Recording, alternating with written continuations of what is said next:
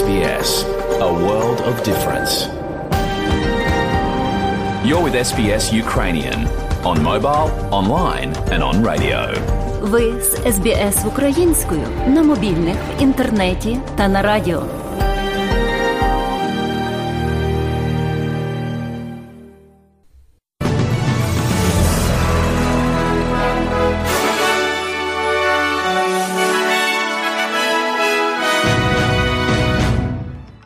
Найголовніше на сьогодні, 6 березня 2022 року. Перші втікачі від війни в Україні мають прибути в Австралію вже цього тижня. Австралійський прем'єр Скотт Морісон провів телефонну розмову з президентом України Володимиром Зеленським.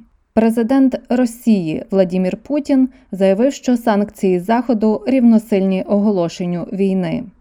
У Росії відключили Фейсбук та Твіттер, а за так звані фейки про війну проти України у Росії саджатимуть на 15 років. А тепер про це та інше більш детально. Представники Міноборони Росії повідомили про припинення перемир'я для виведення цивільного населення в українських містах Маріуполь та Волноваха.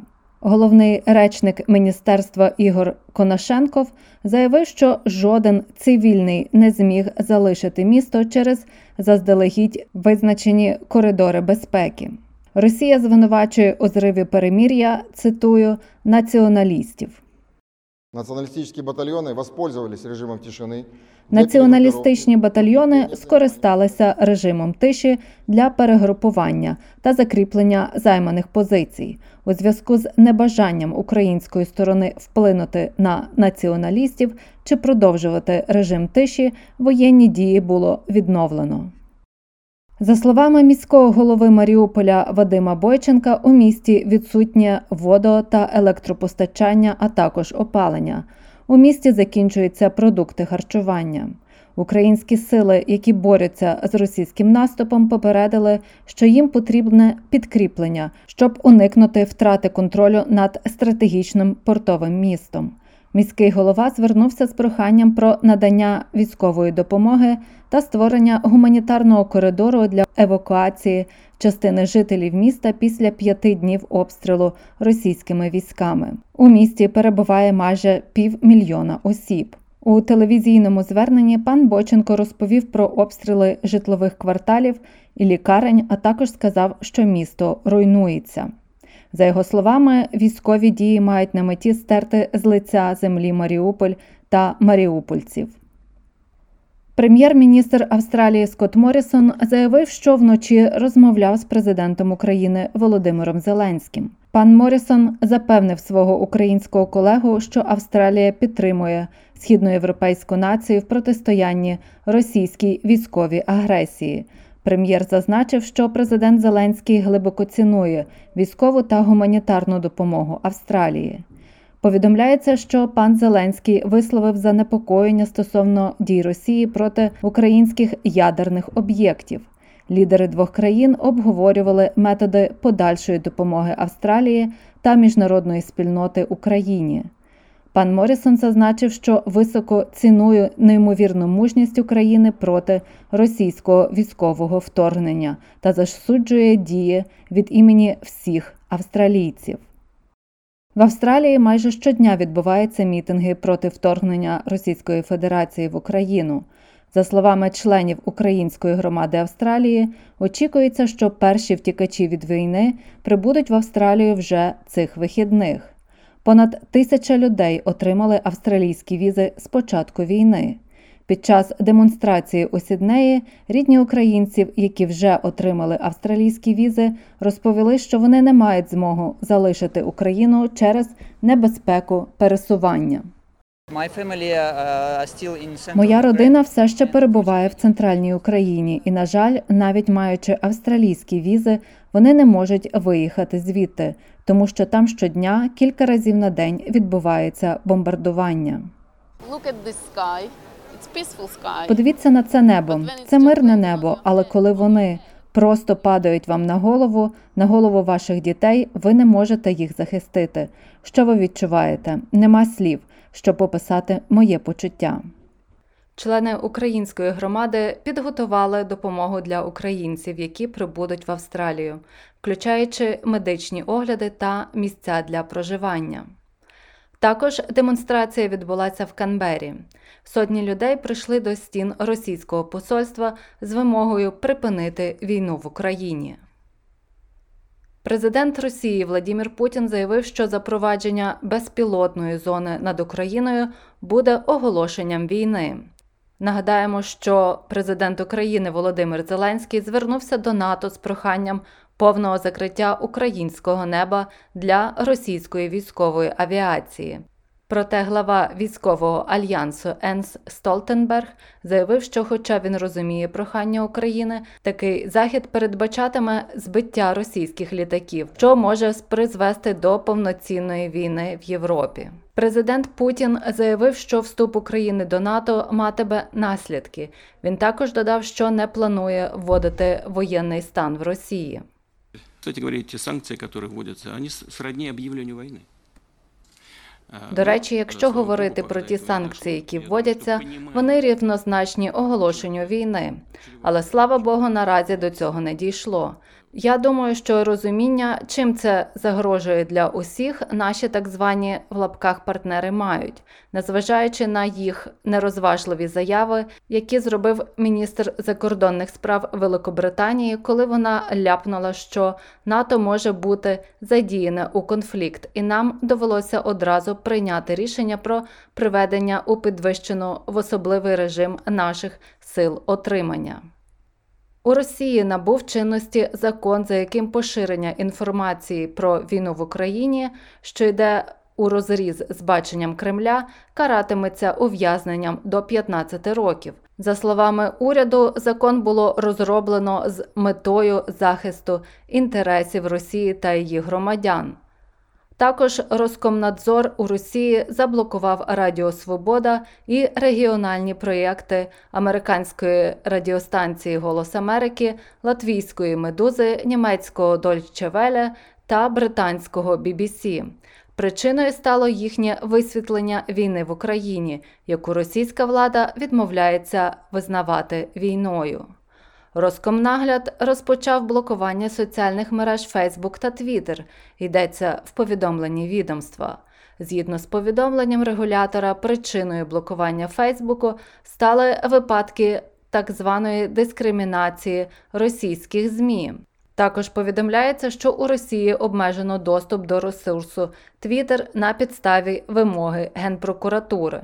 Керівник відділу кібербезпеки Мета Фейсбук Натаніель Глайгер назвав дії Росії утиском медіасервісів.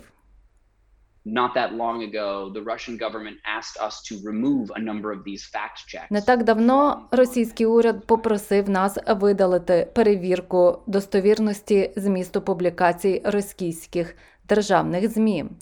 Ми відмовилися це зробити. В результаті вони почали блокувати наші послуги в Росії.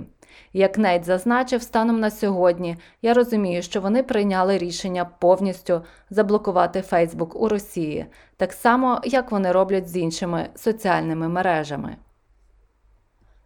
Найбільша авіакомпанія та основний перевізник Російської Федерації Аерофлот оголосила, що з 8 березня припиняє всі міжнародні рейси, окрім Білорусі. Російське авіаційне агентство Росавіація рекомендувало всім російським авіакомпаніям, які орендують літаки за кордоном, припинити як пасажирські, так і вантажні рейси за кордон. Воно заявило, що російські літаки можуть бути конфісковані в рамках санкцій Заходу проти Російської Федерації. Глава НАТО Енс Столтенберг привітав рішення Міжнародного кримінального суду почати розслідування можливих військових злочинів в результаті вторгнення Росії в Україну. Розслідування ICC може стосуватися високопоставлених чиновників, яких вважають відповідальними за воєнні злочини, злочини проти людства або геноцид на тлі зростання кількості загиблих серед цивільного населення та масові руйнування. Пан Столтенберг заявив, що підтримує рішення про початок розслідування. The Russian invasion of Ukraine is blatant uh. Вторгнення Росії в Україну є кричущим порушенням міжнародного права, і ми бачили застосування касетних бомб. Ми бачили повідомлення про використання інших видів зброї, що є порушенням міжнародного права. І, звичайно, союзники та партнери по НАТО та НАТО збирають інформацію та дуже уважно стежать за тим, що відбувається в Україні. Він зазначив, що розслідування забезпечить притягнення до відповідальності президента Росії Владіміра Путіна і білоруського лідера Олександра Лукашенка, додавши, що війна є жорстокою і антигуманною. Посол США в ООН Лінда Томас Грінфілд назвала військовий напад Росії на атомну електростанцію в Україні небезпечною ескалацією. Українські чиновники стверджують, що російські війська взяли під контроль Запорізьку атомну електростанцію, яка є найбільшою в Європі. На екстреному засіданні Ради безпеки ООН пані Грінфілд поставила вимоги до Росії вивести всі війська з України. Вона заявила, що напад був необачним і небезпечним, і поставив під загрозу атомну електростанцію. By the grace of God, Слава Богу, минулої ночі світ ледве уник ядерної катастрофи. Ми всі чекали, щоб видихнути, спостерігаючи за жахливою ситуацією в реальному часі. Я вражена здатністю українського персоналу утримувати всі шість реакторів в безпеці в умовах нападу та наскільки могли звітувати своєму ядерному регулятору. Кількість загиблих від руйнівних повеней в районах Квінсленда та Нового Південного Уельсу сягла 17 осіб. Після виявлення тіла жінки на золотому узбережжі водолази поліції Квінсленда знайшли тіло в Маджірабі в суботу, 5 березня, і працюють над тим, щоб підтвердити, чи це тіло 42-річної жінки, яку оголосили безвісти, пропалою у вівторок після того, як її востаннє бачили у неділю 27 лютого. Уряд пообіцяв збільшити фінансову допомогу, оскільки в той час, як в деяких постраждалих районах розпочалося очищення, інші залишаються під водою. Очікується, що в неділю, 6 березня, у вже затоплених регіонах в обох штатах триватимуть дощі.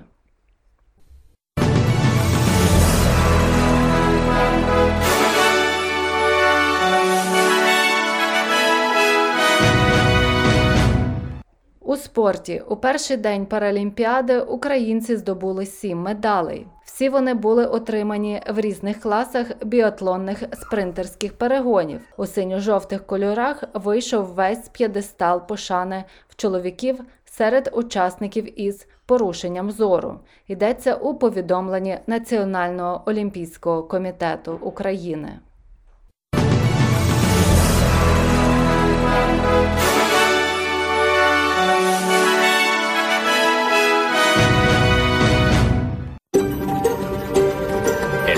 SBS, a world of difference. You're with SBS Ukrainian on mobile, online, and on radio. Ви з SBS українською на мобільних, в інтернеті та на радіо.